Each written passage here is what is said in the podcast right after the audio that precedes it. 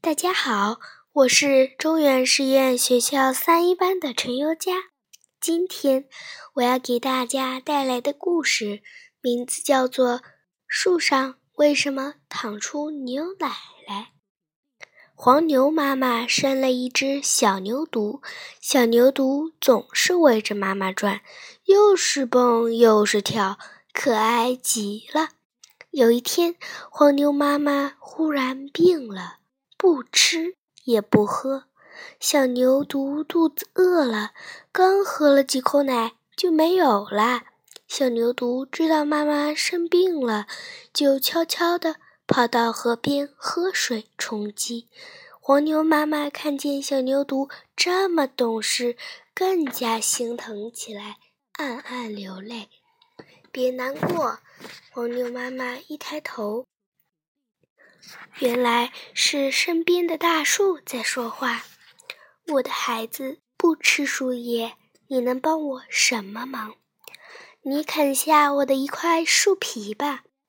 树皮？黄牛妈妈摇摇头说：“那更加不行了。不光是我的孩子不吃，还让你受罪，怎么能这样做？”放心吧，你啃下树皮就知道了。”大树认真地说。望着挨饿的小牛犊，黄牛妈妈只有试一试了。它张开嘴，轻轻地从树干上咬下一块树皮。奇迹出现了，从大树的伤口上涌出一股雪白的汁液来。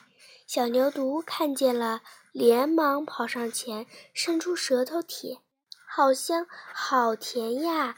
小牛犊就像吮吸妈妈的乳汁似的，享用着大树流出来的牛奶。谢谢，谢谢您救了我的孩子。黄牛妈妈望着大树，感激地说。不过，她也觉得奇怪，大树又没有生孩子。为什么会淌出牛奶来呢？小朋友，你说呢？让我来告诉你吧。大树淌出汁液，是树木受伤后的一种保护性反应。